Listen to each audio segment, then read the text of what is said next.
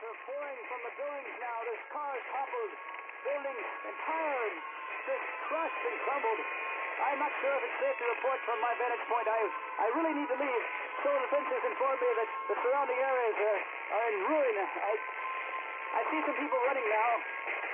In the opinion of this reporter, if this nation, or in fact the world, ever needed heroes, that time is now. That time is now.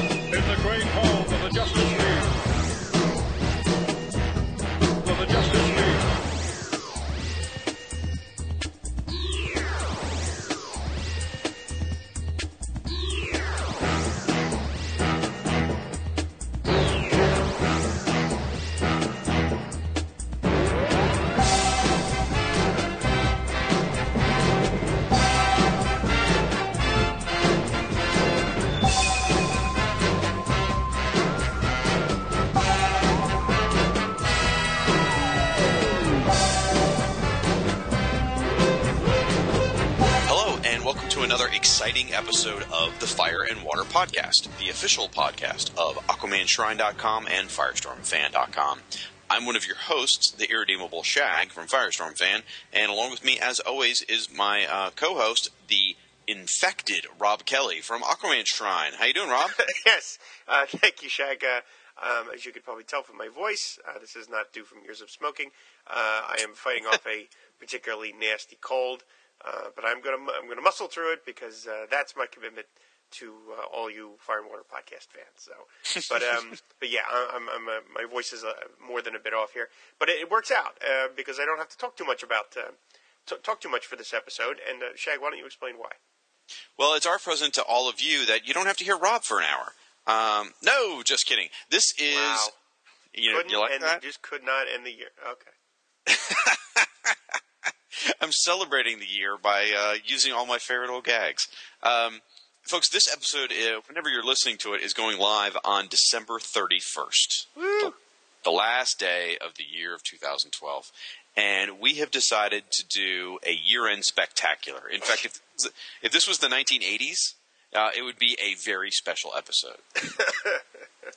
Uh, we uh, thought a lot about you know what how much we enjoy doing the show. We thought about this past year. We thought about some of the guests we've had on the show, and we said, you know what, you know what we need to do. We need to gather together, uh, sort of uh, a panel of superstar fans of the show, nuclear subs, and listeners and contributors, and bring that panel together for one big massive show. So we, we kind of put together a formula for what we wanted to do, sent out invitations to all of those guys. Um, unfortunately, none of them were available, so we got these other folks today. no, I'm that kidding. Um, what's that? I love that guy. Yes, uh, you're going to hear some familiar voices today. What we've done is we we reached out to some, again to a group of people, and we said, hey. You know, we want to wrap up 2012 on an up, up, upbeat note. We want to say, what are, what are we thankful for? And we want to hear from some of the other folks. So we asked them to send us an audio file telling us a little bit about what they're thankful for in the, in the world of comics, or specifically the New 52 in 2012. So you're going to hear a good handful of voices, and you're going to recognize some of these voices, and some of them you'll recognize the names. And uh, we're going to have some fun with it. Absolutely. Who's uh, who is first up in the shoot? Well, there's no. I don't need to say their names. They say the names for us. Oh, that's a good So the first voice you hear, folks, is one that you heard um, just back in September. So why don't you, uh, as they say in in Hollywood, roll the clip. Hey everybody, Michael Bailey here of the blog slash site fortressofbaileytude.com and the co-host of such podcasts as From Crisis to Crisis, a Superman podcast, Comics Monthly Monday, and the solo host of Views from the Long Box and Bailey's Batman podcast here at the invitation of Rob and Shag to talk about 2012, the year in review as far as the Superman titles are concerned. Shag mentioned uh, in the invite that he and Rob are wanting to stay mostly positive with this. Uh, so I'm going to stick with that, even though there have been moments over the past year, okay, uh, you know, weeks and such, I guess, if you added up all the time together, where I had some issues with what was going on. However, overall, I am satisfied with the Superman books that we have gotten. There have been some disappointments, but there also have been some really high marks. In the satellite books, Supergirl and Superboy, it's kind of a mixed bag. I really don't want to talk about Superboy because there is no positive there. But Supergirl, on the other hand, has been a fantastic read pretty much from the very beginning. The pacing is kind of slow, but the character development and what the writers are doing with her has been kind of a joy to read month after month. I really liked their new take on the Silver Banshee. I thought that was an interesting concept and uh, an interesting way to update it for this new universe.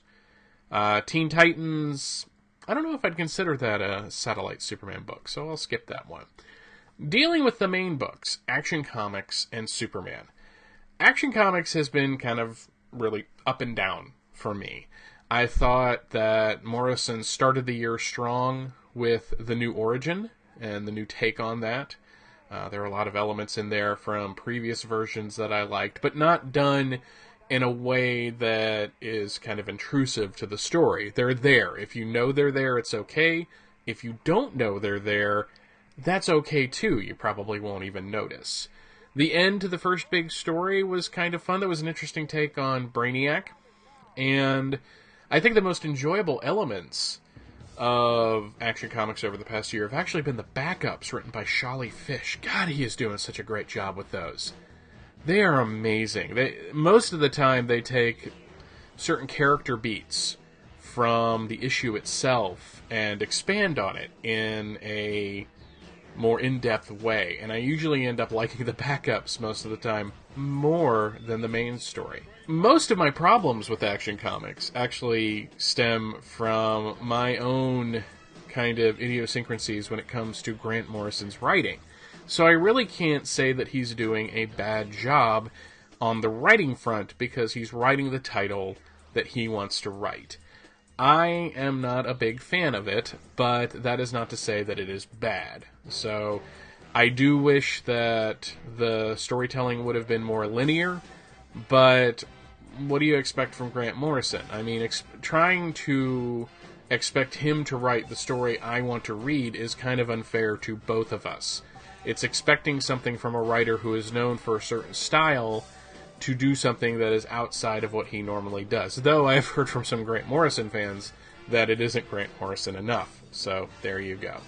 Uh, the annual from this year was very good.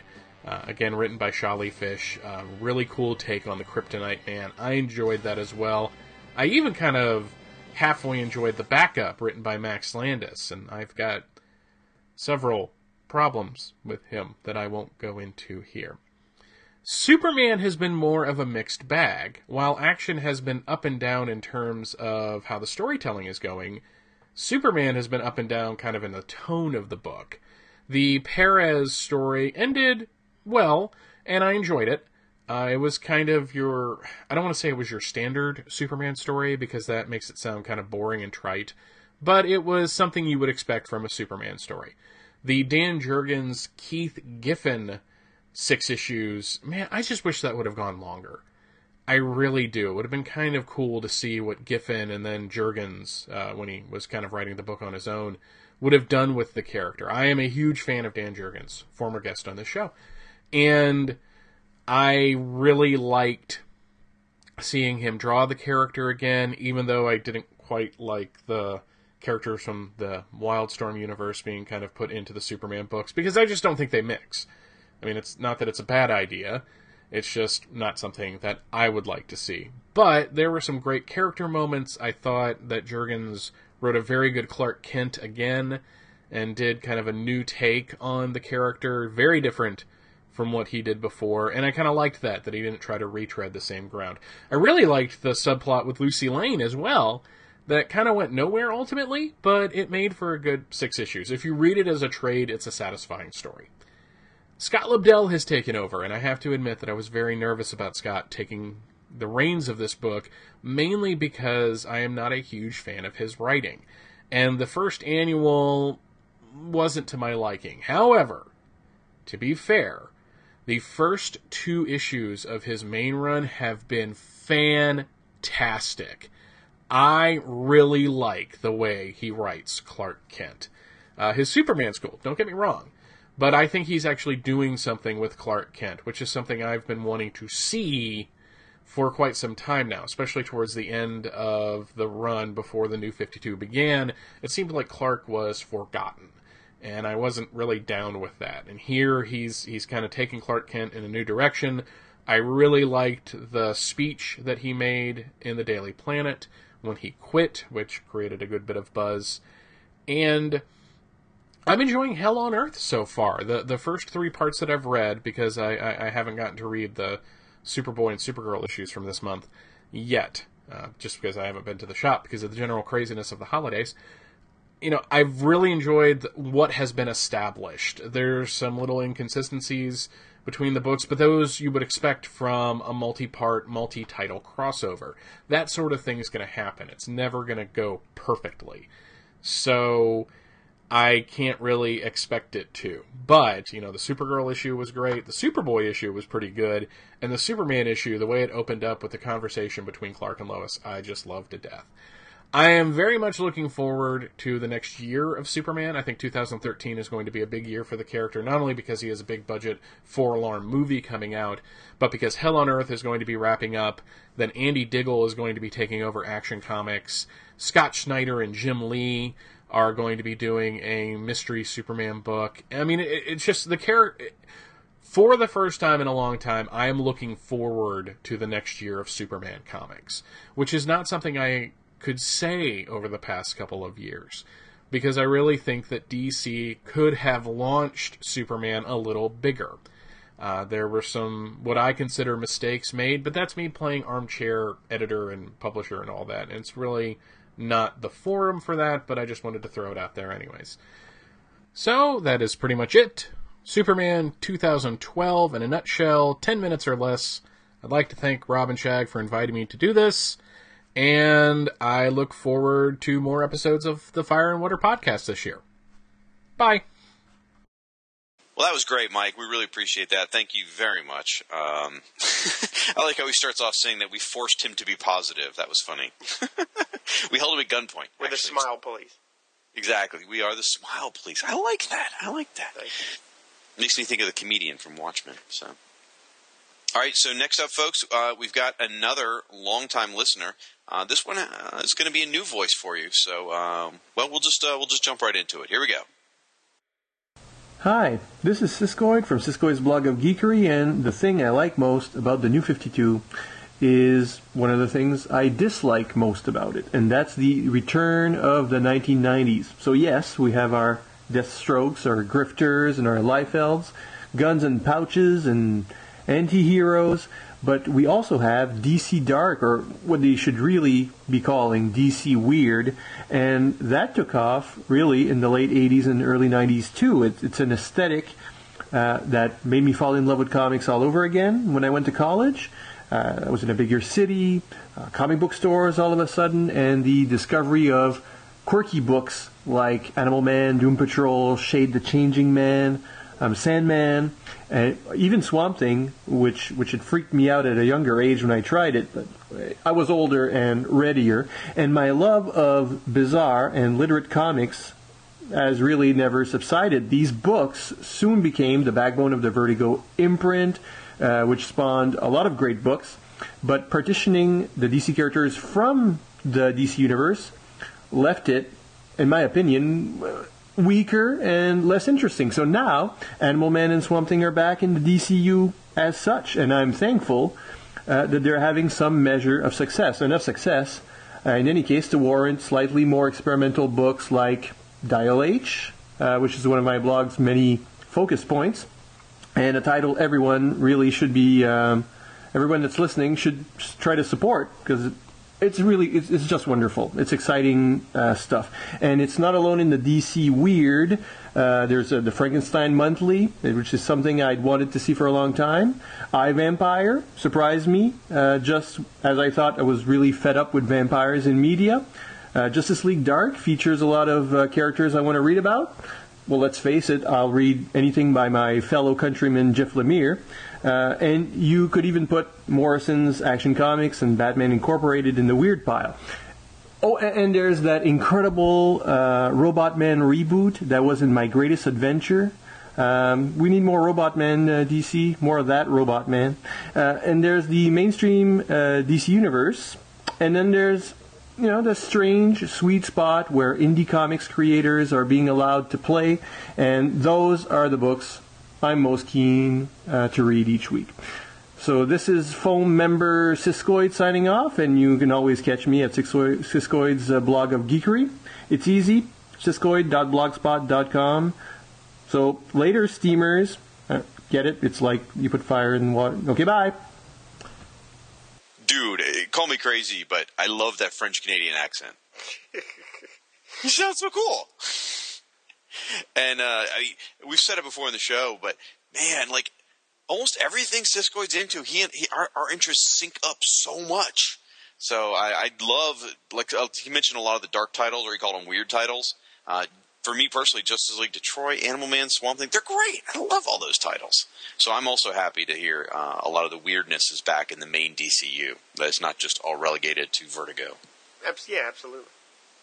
And uh, really, Siskoid calling the fans steamers, that's just that's just filthy. Filthy sick, sick man. To pay a lot of money for that in Chicago.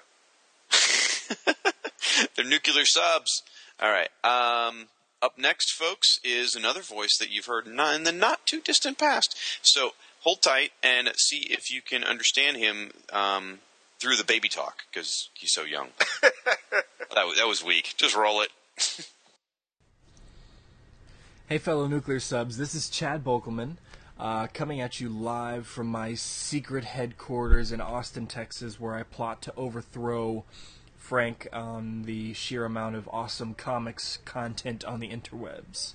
And things are going swimmingly, and plans are in motion. The end of the world didn't happen, and uh, all is according to plan. yeah, right. Um, anyways, I am, as a, as I just said, Chad Bokelman. Uh, I'm one of the co-hosts, one of three co-hosts, um, over on the Lantern Cast. Obviously, a podcast dedicated to all things Green Lantern. www.lanterncast.com. And I publish two uh, online comics blogs. The first being coreconjecture.blogspot.com, your spot on the internet for all Green Lantern related theories and maybe some reviews here and there and so on and so forth and the second blog being thesuitofsouls.blogspot.com, your home for all things Ragman, DC's tatterdemalion of justice.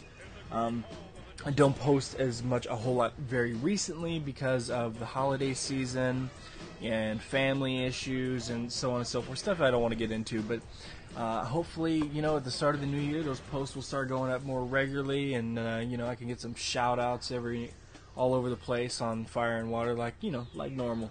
no, I'm just kidding. Um, so Shag and Rob asked me to put together a little something, uh, just kind of a year in review from my perspective, as uh, you know, regarding what I do uh, in the comics genre. So.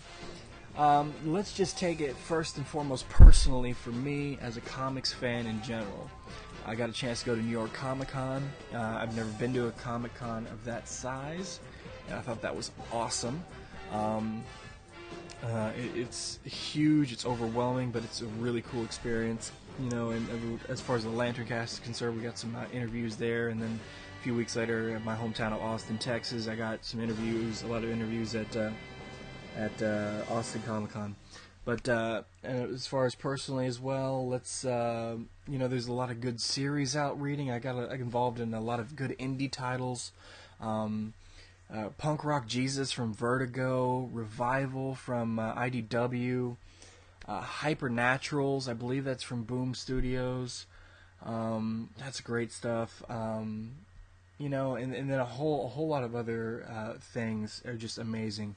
Uh, as far as the Lantern Cast is concerned, we hit four years. Um, we started, uh, I, I started a new spin off podcast all about the Green Lantern Green Arrow series, and that is only one episode is out, but it's already got a lot of positive reactions, so that is awesome as well.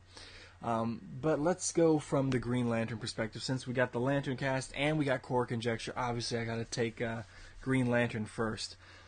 Green Lantern currently has four titles, not including uh, his appearances or a Green Lantern's appearances, however the case may be, in Justice League um, or the new Justice League of America um, title that's coming out soon. So you've got Green Lantern, Green Lantern Corps, Green Lantern New Guardians, and Red Lanterns. Now, regardless of the quality of these books, and if you want to hear our thoughts on these actual books themselves, you can always check out Lantern Cast and you'll figure it out there. But disregarding thoughts on quality or where we think the plot should be going and so on and so forth, taking them one by one, Green Lantern is clearly a superhero title. It's got the atypical Geoff Johns kind of dramatic storytelling. It's kind of stretched out, and you know, there's not a whole lot of action in every issue, but it's a typical Geoff Johns superhero book. So it's very clearly set in the superhero genre. Green Lantern Corps. Yeah, it's got Green Lantern in the title, and it's got superheroes, obviously, but it's it reads like a war book. It really does. It reads like a war title and then you move over to Green Lantern New Guardians, and for the first year, uh, the first 12 issues or whatever, this series has been very heavily sci-fi based. This is kind of like a kick butt space romp with craziness happening. Like the main villain uh, in this one of the storylines had a solar system sized spaceship, and it wasn't just a solar system sized spaceship. It was like a solar system model but that was the size of an actual solar system. That was a spaceship. That is very clearly crazy, like Kirby esque sci fi kind of storytelling. Then you move over to Red Lanterns. Red Lanterns is very clearly a sort of horror type title. So, disregarding quality and where we think everything should be going in titles and so on and so forth, and not calling any title out in specific or anything, You've got a superhero title, a war title, a sci fi title, and a horror title. I think that's pretty awesome as a Green Lantern fan to not only have four titles, but four very different types of titles from one company. That's pretty freaking awesome. I don't think any other character, I don't think any other comic can really say that they have that right now, and that is a that is an awesome thing to uh, as a fan to to have going on in, in your life. Um, added to all of that, Green Lantern is in Justice League. Green Lantern is about to be in Justice League of America. He's got his own animated series on TV. Um, that may or may not be canceled from now on, but it's still what has come out has been amazing. So hopefully they don't cancel it. He's been in a movie. He's been in two animated movies. Uh, there's a um, there's a plethora of things involving Green Lantern right now. There's a comic book, a popular comic book based on the animated series. There's all kinds of Green Lantern content out there, and that's that's uh, that's just awesome, guys. That's as a fan of, of any character, if you see that happening to a character you love, you got you, you you can't help but be excited and privileged to be a part of that. Now, as far as Ragman is concerned, well, Ragman hasn't made any appearances thus far, at least that I'm aware of, uh, and I'm pretty sure I'm up to date uh, in the new 52. So there is nothing really to report on how awesome uh, the the year has been for Ragman, but I can tell you, um, and and this is gonna sound pretty self-serving, so I hope at least Shag or Rob kind of backs me up and explains this one for me. But I think it's pretty awesome that Ragman now has a blog, and I know that sounds pretty self-serving, but uh, I'm of I'm of the same mind as Rob and Shag. I think every character deserves a uh, a blog if someone's willing to take the time and uh, devote that much love and attention to a character. Um, and I may not know everything there is to know about the character, um, but I got a passion for it, and I have the uh, intent on picking up every appearance he's ever had that I can possibly afford and pick up, and chronicling it, and so that the character has a spot on the internet for every bit of information anybody could possibly find about him. And you know, others have cropped up too. There's like now there's like a Blue Devil blog, and there's like all kinds of things going on. There's a, a Captain Carrot blog. I mean, that's crazy. I think I think it's as far as Ragman is concerned, uh, it's been a good year for him, and now and that he has the blog. Um, and as I said earlier, I hope to post it uh, more fr- frequently at, at the start of the new year once everything with family and holidays have calmed down. So that's uh, that's my take on it, guys. Um, Green Lantern is just uh, doing gangbusters, and um, and and Ragman is uh, hopefully to appear in the new New Fifty Two going forward. But if not, he's always got a home on the internet. Um, so that's where I stand. And as far as Firestorm and Aquaman go, I know I wasn't asked to say this, but Aquaman is just freaking crazy. Uh, sometimes the stories get a little dragged out, but my God, it's so worth it. And just the art alone is amazing, and it's, it's so cool. And then Firestorm has finally gotten back to its roots, so that's also amazing. So great job for both Shag and Rob of the titles you guys get to cover. So that's just awesome. All right, guys, um, that's it for me. Um, if you need to reach me, uh, you can email me at chad at lanterncast.com. If you want to listen to the Lanterncast, we're available on iTunes or Stitcher. Um, and you can find our other information, such as uh, voicemail numbers and so on and so forth, uh, in the various episodes. So, chad at lanterncast.com to email me, or you can read either of my two blogs, and please either share um, the content or comment on it or follow the blog. Um, mostly comments. I'm always looking to hear good feedback. So coreconjecture.blogspot.com and the it's important to remember the suitofsouls.blogspot.com for all things Ragman. All right, nuclear subs. Check y'all later. Okay, like this four-year-old is kidding himself if he thinks he's going to overthrow Diablo Frank for the amount of content he puts on the internet. yeah, it's a fool's errand. yeah, Chad, that is a venture where you you will just drive yourself insane chasing that one. um, you know, I'm I'm really glad that he took the time to mention a few of the other bloggers out there. Like we've we sort of loosely joked around about calling it the Justice League of bloggers because there's there's so many of us now that are touching on different Justice League characters, and some of us are a little more tied in with each other than others. But I just want to take a second to give a shout out to quite a, a number of them. So just uh, hold tight here for a second, folks. I mean, Chad said a few of them. You know, like he, Chad's doing his Ragman blog. Uh, he mentioned the Captain Carrot blog, which is done by our buddy Sean. You know, there's the Blue Devil blog that just started recently, that started by our buddy Justin. Uh, Chad, of course, also has his own Green Lantern blog. There's another Green Lantern blog by another one of our buddies named Liquid Cross.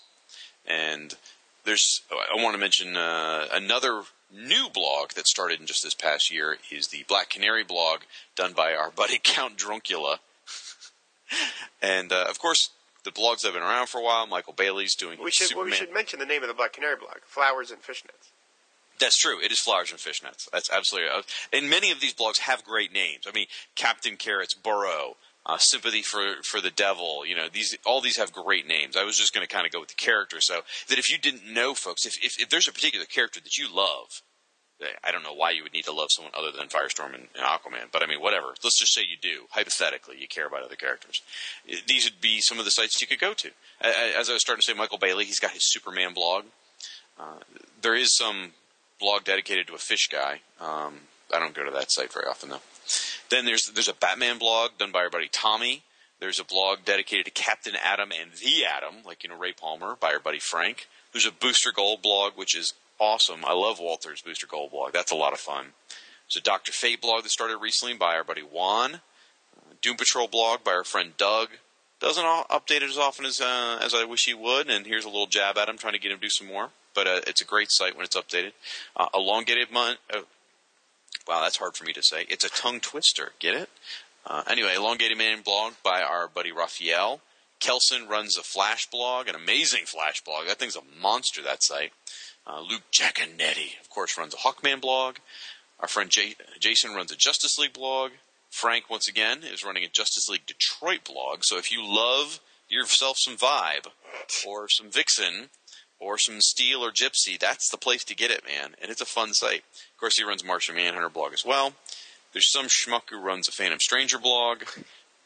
He is a schmuck. I can I can speak with confidence. He is.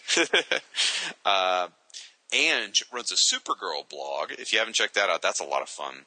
And our friend Arthur started a Swamp Thing blog, and of course Frank's doing a, Wonder Woman blog. So I mean, and there's a lot more out there. Those are just the ones that we're a little more tied in with than others. So there, there is a whole world of Justice League bloggers. So if there's other characters you like to follow, give it a check. You know, in fact, go to Rob's or mine uh, sites and look in the sidebars, and we have lists of other superhero blogs. Like there's even like an Alpha Flight blog. How cool is that? well, we're um we're gonna go to break. You know, you guys have had a chance to listen now to Michael Bailey and Siskoid and Chad Bokelman. We're gonna go to break. And Rob, do you want to tell them about this special treat they've got coming? Oh, we have a song coming up from our pal Luke Dobb. Uh, it is pretty amazing. I don't know what there is really to say about it other than you just need to listen to it. So And this is Luke Dobb from Dobb Creative. it's from folks. Dobb Creative, uh, the, the annoyingly creative, annoyingly talented Luke Dobb. the, the most dastardly creative man alive. So uh, enjoy the song, and uh, we'll catch you on the other side.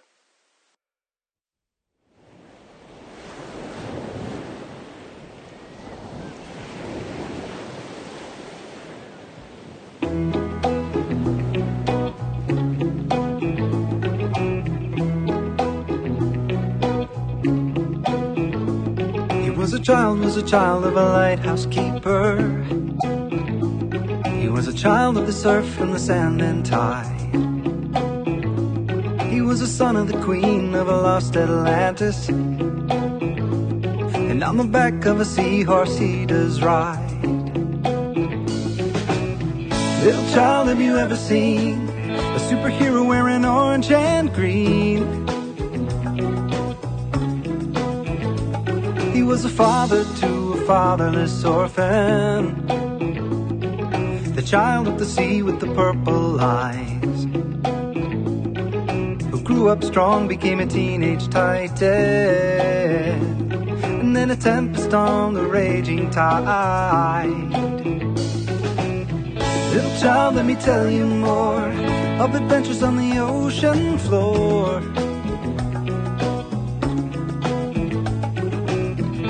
Child, did you ever wish there was a hero who could talk to fish?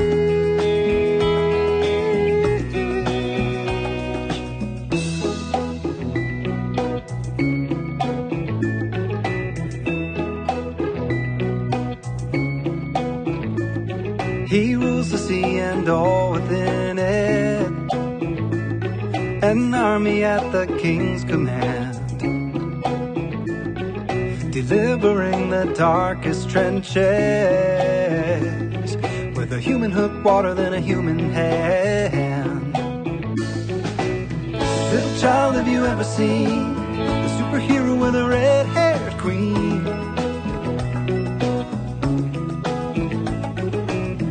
With the power to command the waves, she's a damsel who could save the day.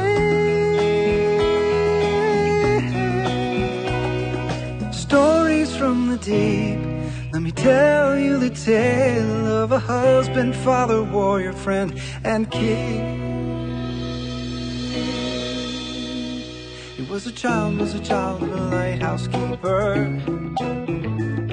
He was watching as the oceans waved, calling him to a future greater, to be a king of the sea and of the golden little child on the sea at night, you ship to the shore with a shining light. Little child, let your courage keep and remember the song of the land and sea. He rules the deep. He rules the deep.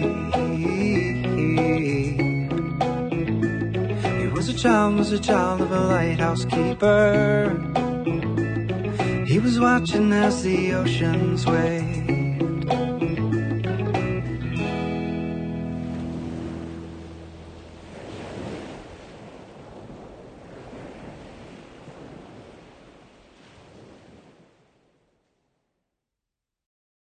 All right, folks, we are back from break, and wow, Wow. Uh, Mr. Dobb, that was amazing. When we reached out to him and said, "Hey, uh, if you wanted to share, in, you know, something creative with us, we'd appreciate it," and that he just knocked that out of the park. Yes, I'm sorry. I was drinking water to soothe my throat when you finished. Yeah, that was it was an amazing an amazing song. Just I'm I'm impressed that anybody. I know I have no talent for music whatsoever, so I'm amazed that anyone could put any song together ever, let alone you know about something so sort of bizarre and off the beat track. I mean, that's why the the songs that the guys do for us, the uh, Bandman Pajamas. You know, I mean, we have a Who's Who song for Pete's sake. So I'm always amazed that anybody can do this. So that that's a truly impressive um, entry from from Luke. So we appreciate that. Thank you so much. Uh, we've got next one is is somebody you have not heard on the show, but you certainly heard us talk a lot about. So uh, I'll just say we're going from one Luke, uh, Luke Dobb, to another Luke. Skywalker. Roll the clip. Hey everybody, this is Luke Jaconetti here. You might know me from such blogs as Being Carter Hall, Hawkman blog, or such podcasts as Earth Destruction Directive, or The Vault of Startling Monster Horror Tales of Terror, both of which can be found on the Two True Freaks podcast network. Rob and Shag of the Fire and Water podcast very kindly asked me to share with you what I'm thankful for as we come up on the end of uh, 2012. And frankly, I'm thankful for the t- comic book Savage Hawkman, because it means that Hawkman has his own solo book again, a situation which had not been around for quite a while since the end of Volume 4 of Hawkman. The book generally has been exciting, it's been earnest and straightforward, superheroics the way I like it, without a lot of BS added on top of it. The book under Tony Daniel and Philip Tan, when it launched, was a little murky. The first story arc dealt with the alien Morpheus, and uh, eh, it was all right. I was probably a little bit in that honeymoon period for it, but I enjoyed the book. Reading it now, it does seem a little drab, but there was still a lot to like about it, including Philip Tan's art. I really dug his stuff back on Outsiders, and I really enjoyed it here as well. Then we got a story with the Gentleman Ghost, resurrecting zombies in New York, and Hawkman teaming up with Static to fight him. Sounds like it should be more fun than it probably was. Unfortunately, Hawkman didn't have a whole lot to do relative to, well, one of the guest stars who wasn't Static. Still, anything with zombies and the Gentleman Ghost, that usually gets pretty good marks from me. After that, of course, Rob Liefeld came in as a writer, and Joe Bennett and Art Thibert came on as the art team, and the book jumped up in the, in my opinion. Like I said, Liefeld, whether you love him or hate him, he has a certain style that he brings, and it's very straightforward. And I really enjoyed his tales that dealt with Hawkman fighting all, sorts of new foes as he sought to seek out his connection to this strange nth metal. He fought the assassin Pike, who some people said was a lot like Deadpool, but I like Pike, and I don't particularly like Deadpool, so go figure on that. He fought the uh, alien warlord Xerxes, who admittedly his name is stolen from 300, but Frank Miller just stole it from history, so that's okay. And then he fought the uh, uh, crazed knight Saint Bastian, who, despite just being a guy wearing medieval armor and a hand with a sword, goes toe to toe with Hawkman in one of the best out and out brawls I've seen out of DC Comics in quite a while. Then we get all sorts of stuff about his history on Thanagar, his relationship with the Princess Shaera, and his connection to the Thanagarian royal family. And as this mystery deepened, we're drawn more and more in. Liefeld again, dialogue may not be his strong suit, but the plots were pretty good. And he, his co-writer Mark Poulton helped flesh them out. Uh, the Zero issue, for instance, stood out greatly because it told all about Hawkman's uh, time on Thanagar and how he ended up being here on Earth, and how he, why he had to flee from his uh, home. After that, Rob Liefeld had his famous fiery exit from DC Comics, and Frank Tieri took over writing the book as he is currently. The Hawkman Wanted story is the first that we've seen in DC in a long time, a Hawkman-centric crossover. I think the last one of these was back during uh, the days of Hawkman Volume 4 and the Geoff Johns penned JSA title. And even then, it wasn't really Hawkman-centric, it just kind of crossed over from JSA to Hawkman. Here, as Hawkman is being chased around the world by not only Thanagarian agents, but now intergalactic bounty hunters and domestic bounty hunters that want to kill him and get a hold of his nth metal armor, He's been forced not only to uh, battle all across the world against foes, but team up with others, including, that's right, Green Arrow, as we got to see the first in-character meeting between Green Arrow and Hawkman in the New 52 universe. And it doesn't quite turn out to be as contentious as you might think. He also ran across Deathstroke the Terminator, and what promises to be a team up of utterly badass proportions. Uh, Tieri is going to be leaving the book shortly, and he's going to be replaced, at least in the short term, by Tom DeFalco. The art team, as I said, is uh, Bennett and Thibert, and I'm more than happy with these. Uh, Joe Bennett's look for Hawkman is absolutely amazing.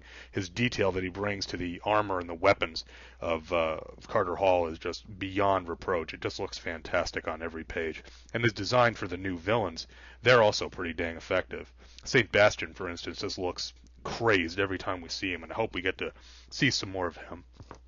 So yes, I am thankful as a Hawk fan that Hawkman has his own comic, and that it's pretty good.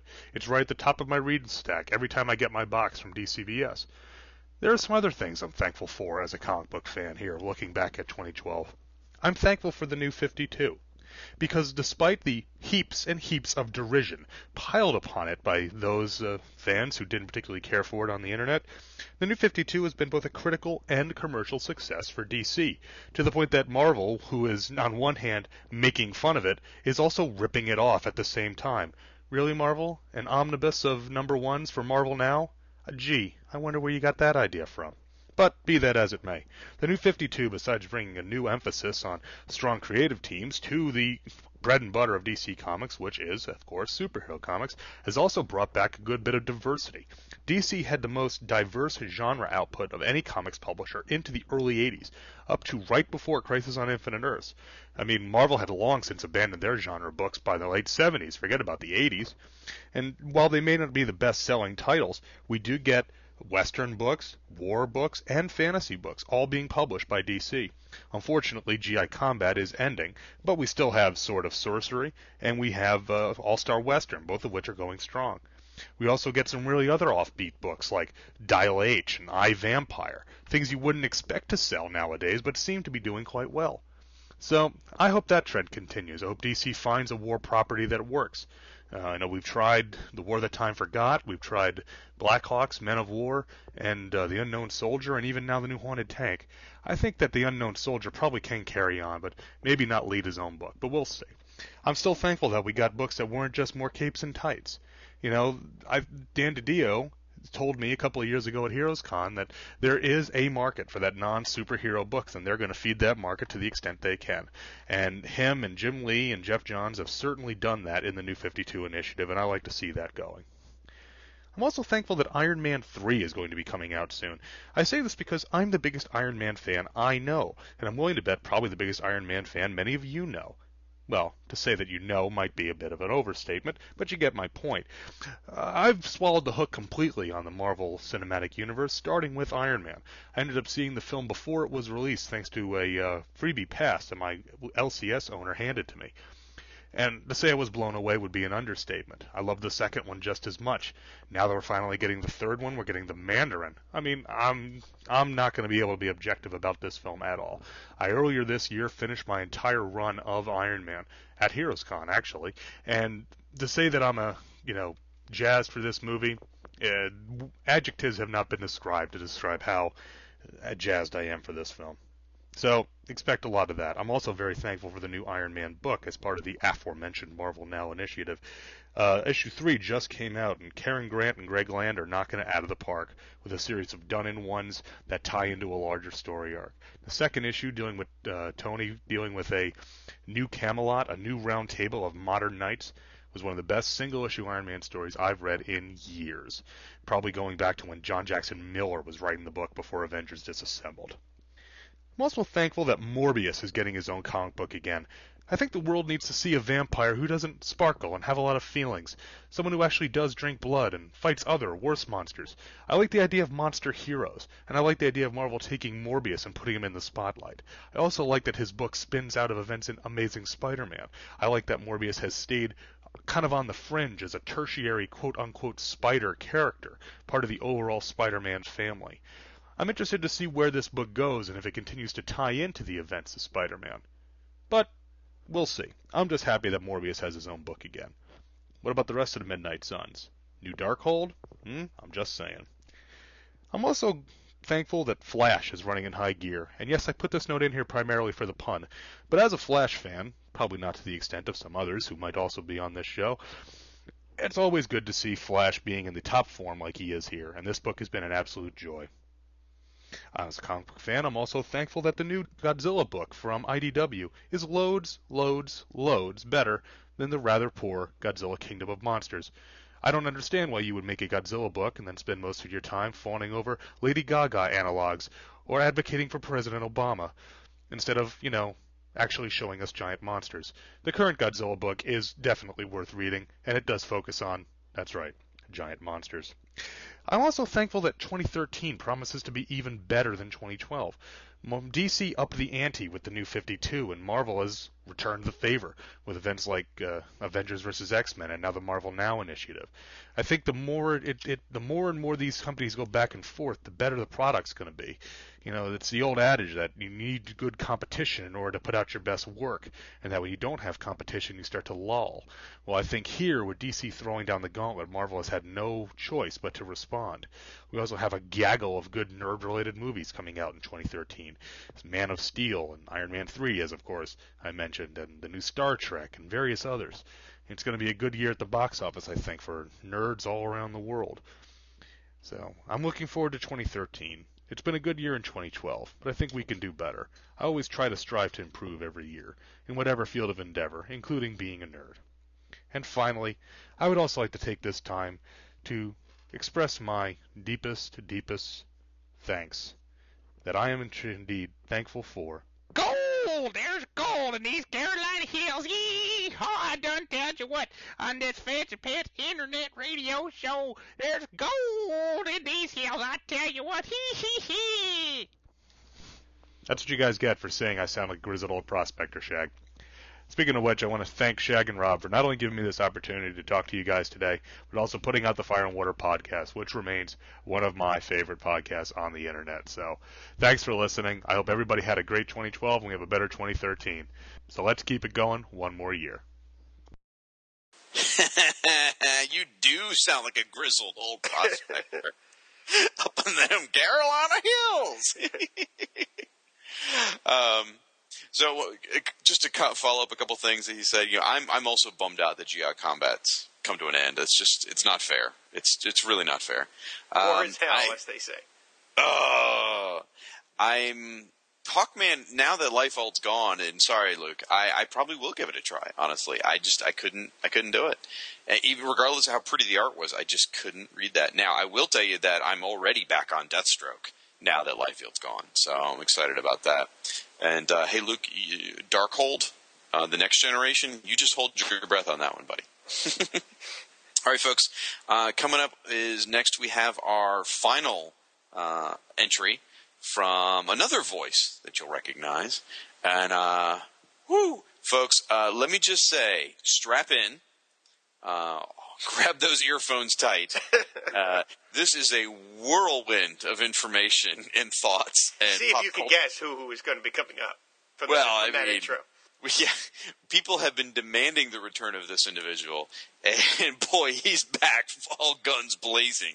So uh, strap in, be ready, uh, see if you can keep up with the pop culture references, and uh, away we go. Season's greetings and salutations. This is the pseudonymous Frank, proprietor of such blogs as The Idol-Head of Diablo and Diana Prince as the New Wonder Woman. Despite the New 52 kind of being lousy in general, it's really not that much worse than DC Comics has already been for the entire 21st century under Dan Didio, and it's actually given me much to be thankful for of late. I'm thankful that John Jones is no longer the token green guy in Stormwatch. Now, the only time he appeared in human form, he was pretty much Clark Kent, the whitest person ever. But John was functionally T-Dog to Apollo's Rick and Midnighter Shane on the Wildstorm Dead. Every single member of Not the Authority was prioritized above the Alien Atlas, even the little Asian girl and the dirty hippie. It's one thing to be a Jim Brown to the JLA's Dirty Dozen, but Ronald Fraser in Too Late the Hero is quite another. The sleuth from outer space was routinely upstaged by a bondage-free Batman twink dressed like the Gimp from Pulp Fiction with an alternative marital aid glued to his chin. When you're sidelined by British superheroes with the power of not having to wear shoes on a city street, your star is falling fast. The most exciting thing the Martian Manhunter did in a year's worth of the series was the unauthorized impersonation of the eponymous Mongolian death worm from a Sean Patrick Flanery vehicle. If you haven't been following Stormwatch so far, you chose wisely. I still haven't motivated myself to read the last few I bought. I'm thankful the Daemonites are getting pulled ever deeper into the DC New 52 verse. I've been reading about the same dumbass 1956 DC aliens for decades with their robes and antenna and big teeth and stuff. Even a bunch of brood wannabes seem vastly more contemporary. Helspont, the bastard love child of Magneto and Ghost Rider, is like a precious diamond as a Superman villain after another run with Brainiac version 19.6823 and a third, or the latest What Were They Thinking iteration of General Zod, or anything at all to do with Mr. Mxyzptlk. Helspont is empowered with blue flames. A blue flame is what killed Mars in the Bronze Age, and the only time we've seen Martian Manhunter demonstrate a vulnerability in the New 52 was after being blasted with blue flames from a Helspont acolyte. Not to get my hopes up, but I kind of would like to think that means somebody read something about the Martian Manhunter, remembered it, and will integrate it into a modern story. In nearly 60 years, that has never happened in a Martian Manhunter story. Jack Miller wrote 13 years worth of Martian Manhunter strips and barely remembered the names of the lead and major supporting characters from month to month. If it takes John Jones mingling his juices with the dubious creative legacy of Jim Lee to make the terms Martian Manhunter and continuity less of an oxymoron, I will take that with a big dumb grin on my face. I'm thankful that Miss Martian exists and is a viable character. When she was introduced, I thought she would be more fuel for disparaging Superman family comparisons at best and a throwaway plot device at worst. Instead, Megan Morse can be the corny sweetheart Supergirl hasn't been allowed to be in decades, and can even eye up Superboy without any squeaky incestuous stuff coming up. Despite being a sunny idealist, Miss Martian can carry heavy themes of racism, mental instability, and serious questions about personal and social identity. Thanks to the Young Justice cartoon, Miss Martian probably has more fans in the world than the Martian Manhunter does. And if the tail wags a dog in a positive direction, I'll take that too. I'm thankful that the Martian Manhunter finally gets to become a member of the Satellite Era Justice League.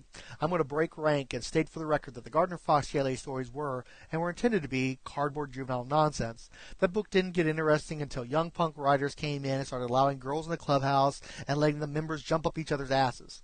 The Hawkman and the Atom shared a book for a few months after their individual series faltered, but since nobody was reading it, fans didn't really start seeing the tiny hiding riding on the Winged Wonder's shoulder until the Satellite Era kicked in.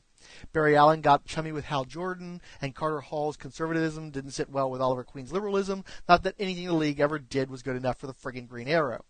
Ray Palmer married that crazy witch Jean Loring, and Adam Strange married Alanna, and Wonder Woman cold slapped Superman, and the League became the nexus of the DC Universe as the home of every B-lister that couldn't carry a book except John Jones. For 16 years, John Jones was stuck on Mars 2, occasionally peeking into the clubhouse through a window, a solitary iron-eyed Cody tear running down his unusually prominent cheekbone. Of all the Silver Age DC heroes, John Jones was most singularly and pointedly left out of the Bronze Age gang, and that wound has been opened up in a big way since the Brad Meltzer League cast the Alien Atlas out again, and he stayed out for another half dozen years. Joining the new Justice League of America is like coming home to a place you've never been before. But John gets to make it his own by joining with Vibe, Katana, and the non-factory colored Green Lantern by making it double as a Justice League Detroit revival. I just wish they could have worked Vixen in there somewhere. Speaking of that team, and acknowledging that I have a Woman blog too, I'm thankful Steve Trevor is guiding the Justice League of America. I see it as a nod to all the company's war heroes of old, like Sergeant Rock, lost to the shifting tastes of time. I love seeing Trevor as a realistic soldier juxtaposed against those tight-fitting costumes, as opposed to joining in like a shiny vinyl Nick Fury. DC Comics has collectively decided that they'd rather have a brunette Red Sonja than the Wonder Woman created by William Moulton Marston and sustained by generations of varying degrees of talent, and that's shameful. But I'm glad the new 52 has given a license to finally shed the doctrine of George Perez and allowed a ton of discarded Wonder Woman mythos to return full force. Steve Trevor can be a young, confident, ass-kicking spy again, while the Cheetah is back to being a force to be reckoned with worthy of Justice League attention. I feel that DC is limiting Wonder Woman by forcing her into the Xena mold, turning her into Superman's plus one, and having her steal Cassie Sandsmark's parentage and part of Nubia's origin, like she had Donna Troy's powers of flight, which utterly destroyed her life.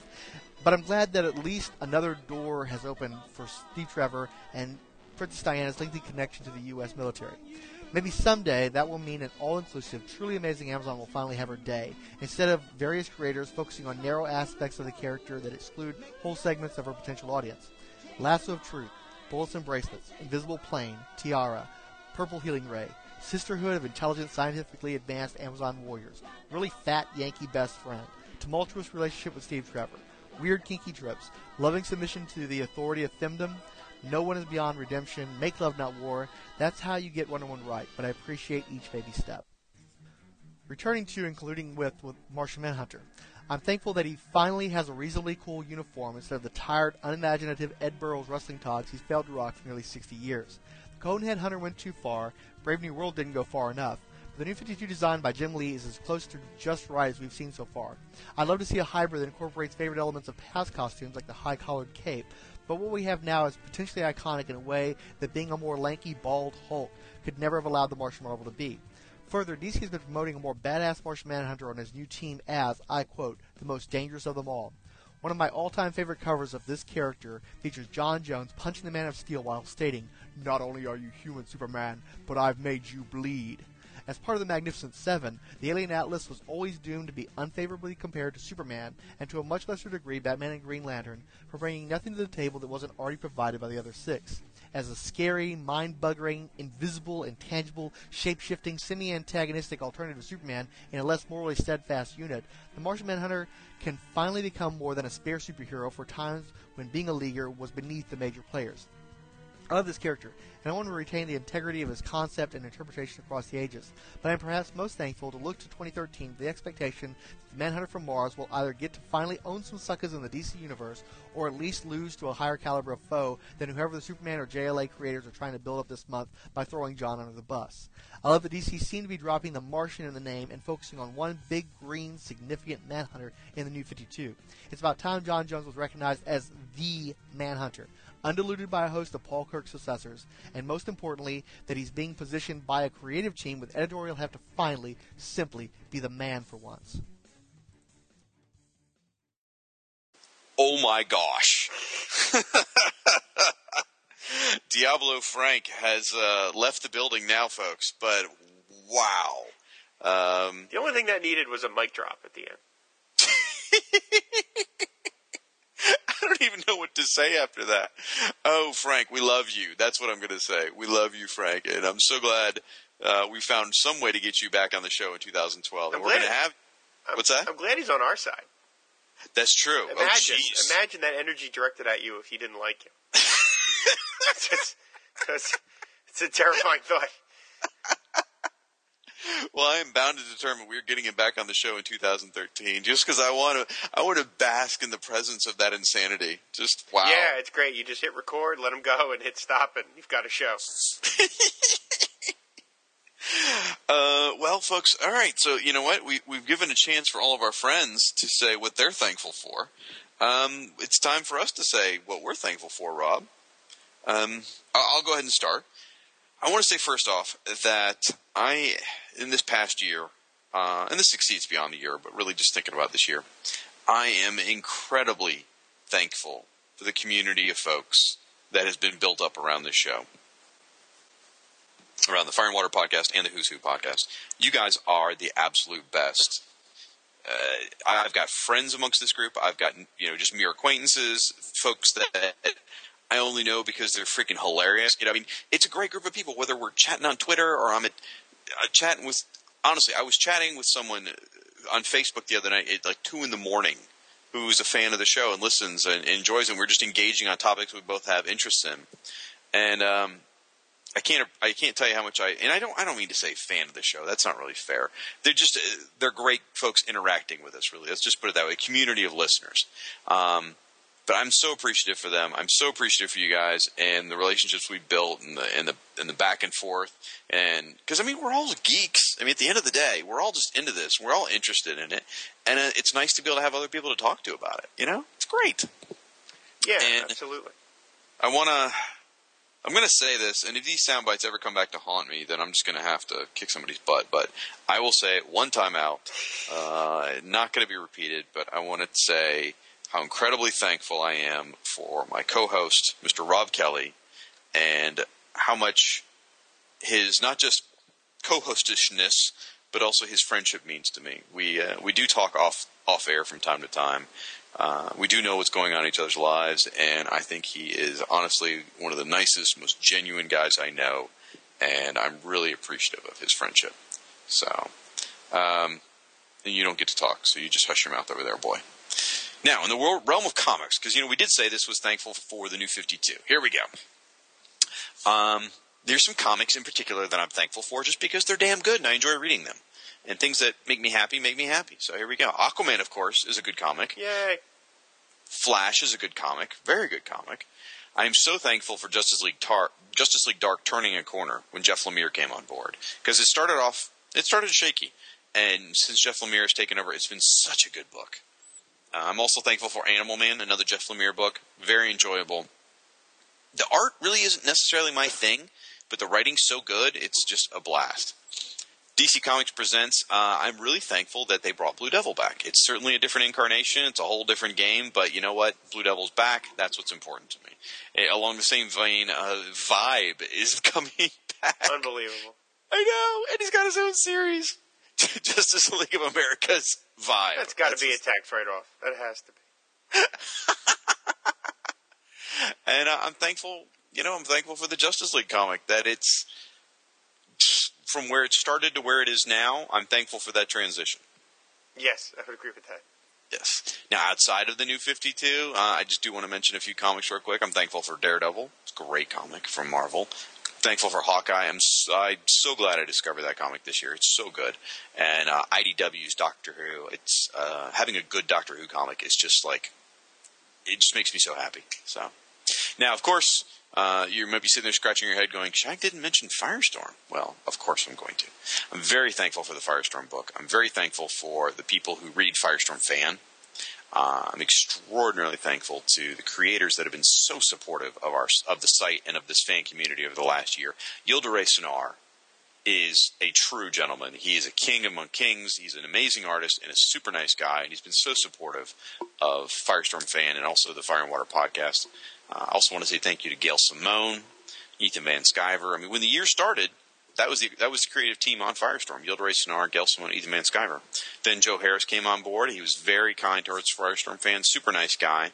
Uh, I'm really glad he got his Great Pacific book off the ground over at uh, I guess it's Image this year, which is wonderful.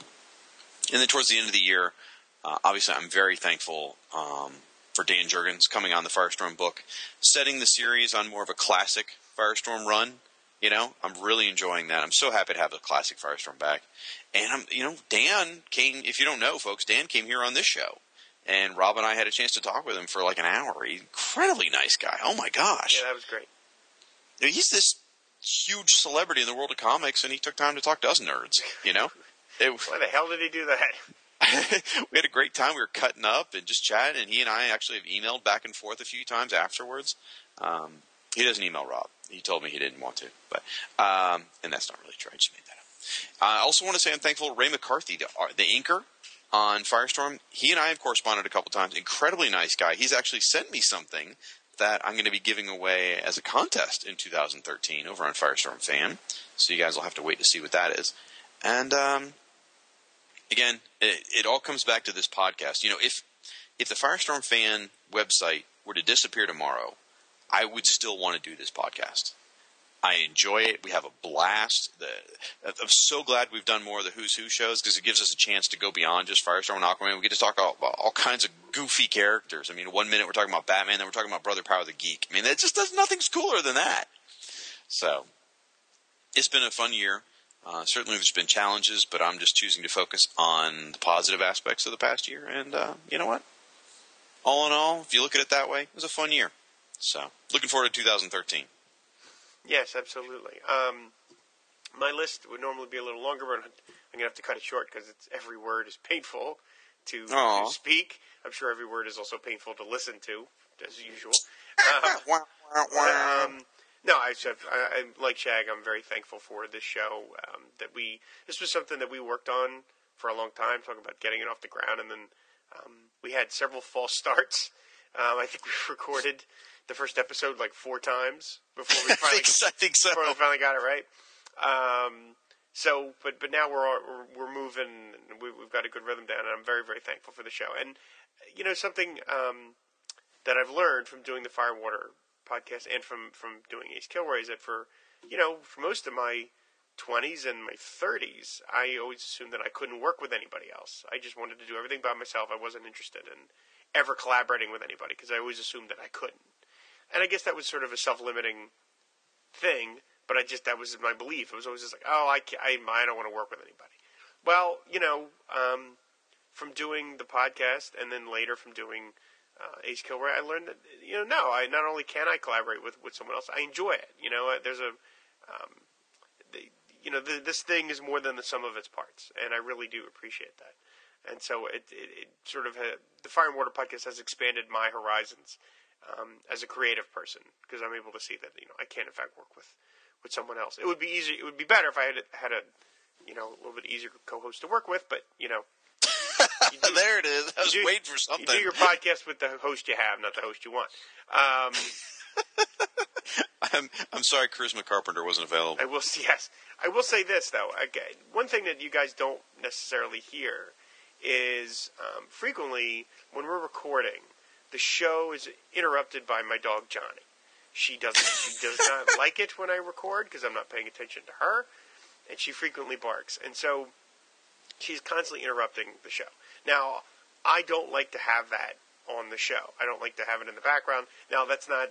I'm not trying to say that people who do put stuff like that, you know, have that sort of uh, ancillary sound on their show is a bad thing. That those people shouldn't do that, uh, Bailey. But um, I, I'm just saying. No, no. I'm just saying that I just prefer not to have that. So. Uh, well, some people such as the aforementioned person, actually make it part of the show, right, exactly. and it's enjoyable. And I and I keep telling Rob it's fine. Right now, I just something about it I just don't like. So so uh, frequently we have to stop and start. And I will say this: Shag is superb at getting finding me the right spot in which to pick up where we were interrupted, and he makes the editing of these shows so much easier. Um, the last show that we recorded, the Who's Who show, no, not the Who's Who show, the one before that. I think Johnny must have interrupted the show like 10 times. and every single time, you know, I found the spot where, okay, I gotta, I heard the barking kicks in here, we gotta edit.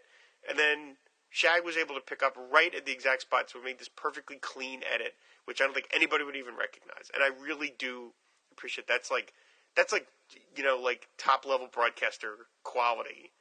Uh, being a, being able to do that, a lot of people can't do that. A lot of people forget what they were saying or whatever. So I do appreciate that. It makes my job a lot easier to sort of make the show be the show that I want it to be. So um, I'm very, I am very, very, very thankful that, that we've been doing this. And, and like I said, and as, as Shag mentioned, uh, we do talk uh, off the air, mostly with legal documents back and forth. But um, we do have a good relationship, and I think it comes across on the show. And I'm looking forward to expanding the show and doing more. We have we have lots of fun ideas that we want to try and pull off in 2013, and I'm I'm really excited to see um, if we can get to those. Um, you gonna you gonna tell me what those are? Because this is news to me. Yeah, no, this is just stuff I'm doing on my own. This is Oh, oh, right, okay. Um, in terms of comics, um, I don't want to get into the nitty gritty of that exactly because there's, you know, I don't know. I want to keep this sort of short. I am very thankful for the great relationship we have with the Aqua guys. That is um, really, really special to me. And uh, you know, growing up when I was, you know, like five or six or seven, reading Aquaman comics, the people that made those comics seemed like, you know, like not real people. You know what I mean? Like it seemed like you know, wow, these people make comics for a living. They must be gods. You know, they must be these 30 foot high people that talk in this booming voice. And, you know, over time, through the Shrine, through the podcast, I've gotten to be friends with these people. And uh, it's been incredibly rewarding. And I'm really, really thankful for the, the, the kind the kindness that has been shown to me from um, Ivan Reis and Joe Prado and Rod Reis. And uh, those guys have, have all been, been great. And I'm very, very thankful also for the guys that helped me run the shrine. Um, we got Joe Slab, Russell Burbage uh, from uh, Great Neck, Indiana, and uh, um, Andy Luckett. They all do contribute to the shrine, which helps keep the, the, the blog humming along, and I really do appreciate that. So I'm thankful for, for all those things. You know, it's interesting. You mentioned uh, about being thankful for that those things. It just started me thinking. You know, when when each of us, and we said this on the air before, but when each of us started our blogs, our characters were basically dead. I mean, Arthur Curry was dead when you started your blog. It was Yep. Joe, you know, Joe Curry or whatever, sort of uh, Aquaman, sort of Atlantis. And in my case, Ronnie was dead, and Jason had been relegated to being, you know, a very, very background character in Justice League. So, pretty much when we started our blogs, our characters were dead. When we started the podcast, our characters didn't have their own comics, weren't even appearing in comics really anywhere. And then now they each have their own monthly series. I mean, I, I don't know if we'll be able to say that for a lot longer, but as of 2012, both of our characters have their own monthly books. That's amazing. It is. It is. Yeah. Oh, I mean, you know, no, never in a million years would I think I would ever see headlines like Aquaman outsells all Marvel titles. Like that is crazy. This is crazy. It's a weird world we live in. It truly is. Well, folks, uh, we, as I said, you know, we want to thank all the contributors for this episode. Um, there were others. Honestly, we would have loved to invite a lot more people. So I, I, don't want anyone to feel snubbed or something. We just we had a limited group of people we could work with. So uh, there's a lot more people we, would love to have had. all you listeners are what a limited number of people we could work with, and Frank. Zing! Got to get it in before 2012 wraps up. Love it. Uh, you know, we'll be back soon with either uh, Who's Who or, or Firewater. I don't remember what's next. I guess probably review episodes yeah, we got to coming do the up 15s next. next. Yeah. Yep. And so, uh, really looking forward to uh, 2013. Looking forward to more communication through the community. I'm looking forward to the community getting to know each other. I've actually seen other people post uh, that how much that they've gotten to know other people in the Fire and Water podcast community. I think it's fantastic. So, um, speaking of people contribute, uh, I'm just going to say. Stay tuned for a zinger. Uh, it doesn't say his name, so I got to put it in here. John Godwin's got a zinger for us, which is awesome. It is. Well, who else? Who, who's that with him? Oh, uh, his girlfriend Rachel. There you go. See, I, normally you don't want to talk about a zinger, but it's not a case where he says his name, so I got to mention. We get, no, gotta yeah, we got to give him credit. Yeah. So thank you, John and Rachel, for that. So, folks, uh, until next time, Rob, tell them where they can find Aquaman Shrine. It's AquamanShrine.com, Facebook, Twitter, and occasionally Google Plus. Lies. Um, you can find Firestorm Fan over at firestormfan.com. We're on Twitter, uh, Facebook. We are actually on Google Plus, unlike Rob is. Uh, Tumblr, and uh, I guess you can find this podcast now, in addition to iTunes, on Stitcher. Woo! Yep. So uh, thanks so much, folks. Uh, fan the flame, ride the wave. Happy 2012, and here comes an awesome 2013. Yep. See you later, guys. Bye. Bye.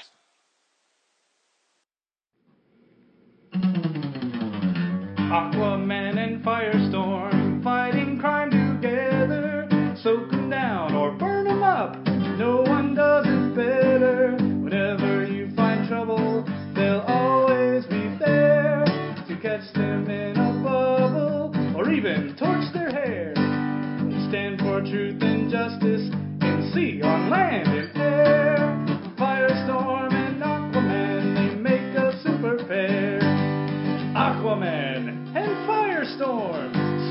friends forever. Yeah!